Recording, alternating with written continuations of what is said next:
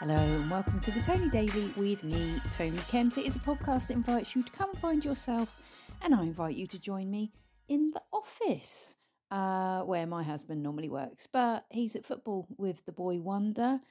What a fucking mess this is. and this is why I don't normally come in here.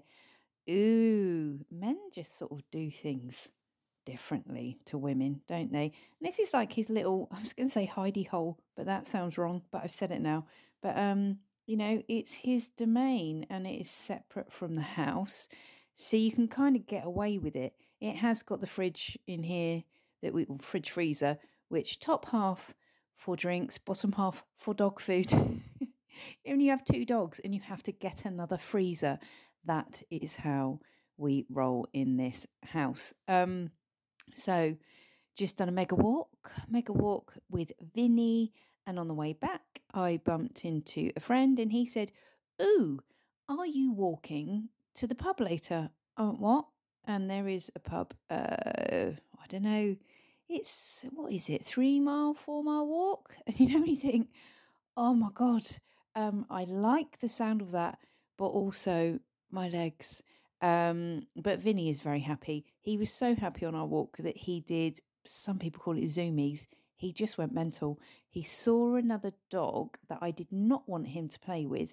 So I tried a trick that only ever works if he's had quite a long walk, which is to kind of crouch down like you're I think cricket umpires do it sometimes. You sort of bend your knees a bit, put your palms on your knees and look intently forward, and then I wiggle my shoulders, like drop my shoulders slightly, and Vinny goes, "Oh hello," and goes into this sort of bow, and then down on all like on his haunches, and then ears back, and then just does figure of eight, goes mad, and it always makes me laugh.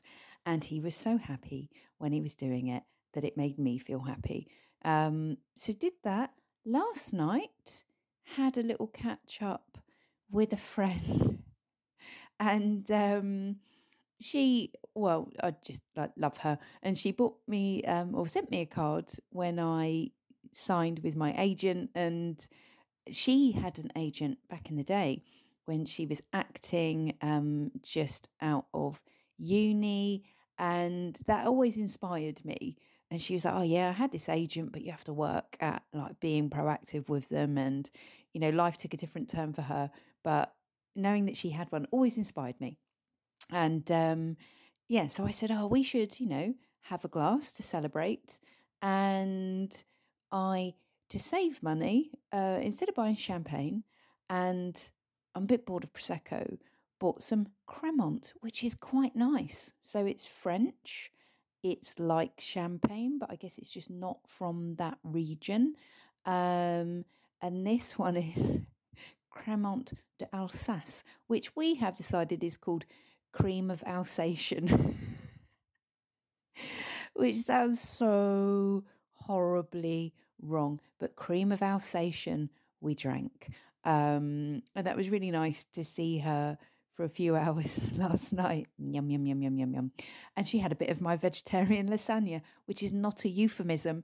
Um, but that was really lovely to just spend some time together because daughter was out having dinner with her friend. Husband and son were all the way over in Lincoln watching Reading draw. Um, so it was nice to go, okay, I'm at home, the fire's on. Uh, I don't want to go anywhere, but I do want to raise a glass with a friend. So we raised a glass of cream of Alsatian.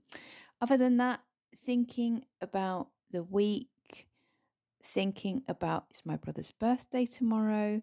He is beyond excited. He starts telling you about his birthday in January, basically saying, This year I'm going to be whatever age he's going to be. I think he's going to be 34 tomorrow. Um, but bless him. So we are, well, I am doing a long drive via Basingstoke to pick up some family and then take them down to see him. Um, but it's nice to see. So he he's in a care setting. He's got supported living, and they seem to be doing a great job. And when someone that you love lives so far away and is very vulnerable, to know that they are being well looked after is hugely reassuring. So we're going to go, I think, to like a hungry horse or a harvester or something like that. Nice and easy, low pressure, really nice staff who will be incredibly accommodating. What they won't do is do what the staff at Damson did the other day, which is bring a little stool for your handbag. you can see that on my socials if you like. It's funny. The first time I remember going out with some friends, and one of my friends said to the waiting staff, Can you bring a chair for my handbag? And I went, What the fuck? Uh, didn't realize quite how expensive her handbag is, but we were sat up high at a high table. And actually, you don't want to be putting, there's no like handbag hooks under the table. You perhaps don't want to be putting your handbag on the floor where it could be stepped on or stolen. Uh, but I did think that's a bit bougie. And then I realised that, firstly, her handbags are nicer than mine. And secondly, she frequents um, expensive restaurants more often than I do. Um, so it just made me laugh. I had my TK Maxx special with me when we went out for dinner. And um, it's just a little, it's a coach purse. So it's nice. But I found it like in the bargain bin and normally they cost about like 160 pounds but it was reduced to 32 i was like i'm having that nice little um like a wristlet i think they call it so a bit bigger than a purse smaller than a handbag and it could have quite happily sat next to me because i was on the banquette um but the lady come over with this little camping stool and i was like oh yes for my handbag for yourself um so yeah won't be getting that tomorrow. But what I will be getting is a bloody good fish and chips, which I am really looking forward to. So that's tomorrow after recording two new episodes of Challenging University. So that's been lovely. One is with a gentleman that runs, oh God, these networks to connect business leaders. He didn't go to uni. Um, he's a very interesting man. And the other person is a guy who offers, if I've got this right, yeah, he does give uh, like coaching to working class professionals. Very interested in his work. It, looking forward to that. So I think tomorrow is going to go by in a blur. Um, but that will be good. Lots to do, people to see, bit of a family connection. Um, I mentioned yesterday, I think that I tend to get tired quickly at this time of year. My back tends to get painful. And I am still reading The Body Keeps the Score by Bessel van der Kolk, which is very interesting. And it talks about how kind of challenges that you experience in your life, if they're unresolved, can result in physical symptoms. And I'm certain for me that um, if you've listened to this podcast before, you know, there have been a lot of difficulties that I have struggled to come to terms with. I think relating to my own upbringing and then what the longer term impacts of that has been um, on members of my family. And there is an element of sometimes I dread this time of year. Um, and I wonder if because when the children are small, it's so exciting, it's so much fun.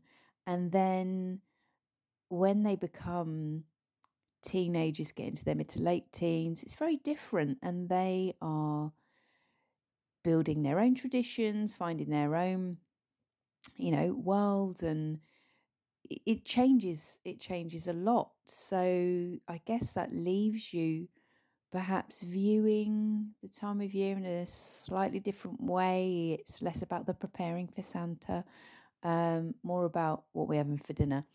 Um, yeah, so I don't know. I found I used to be extremely excited about Christmas, but I think a lot of that was to do with having much younger siblings when I was in my 20s and then becoming a mother in my 30s and having yeah, little kids ourselves, and you know, um, they had cousins that were the same age, and we used to go and see them, and that changes. So maybe that is part of it. Um, And it becomes, I don't know, does it become more loaded when you are all adults? Have a think. Let me know what you think. But what do I hope for you? I hope if you find this time of year difficult, you get a moment to mm, go easy on yourself. That's what I think. And just say if you're finding it a little bit hard. I think that's a big thing for me is just to say, finding it a little bit hard and be honest with people about that. Um, and I also hope that if family relationships are difficult, that you have good friends around you or chosen family. I see that comes up a lot. Um, there's some accounts I follow that talk about students who are experiencing estrangement and having gone through the estrangement process myself, I know I've definitely got chosen family um, in the people that I choose to surround myself with, like friends who you can drink cream of Alsatian with. So I'll leave it on that. Mm, what a lovely image. Thank you for being here for the podcast. Do give it a share. If you enjoy this, if this resonates, if someone you know you think they might like this episode, uh, send it on to them. And I will be back with you tomorrow.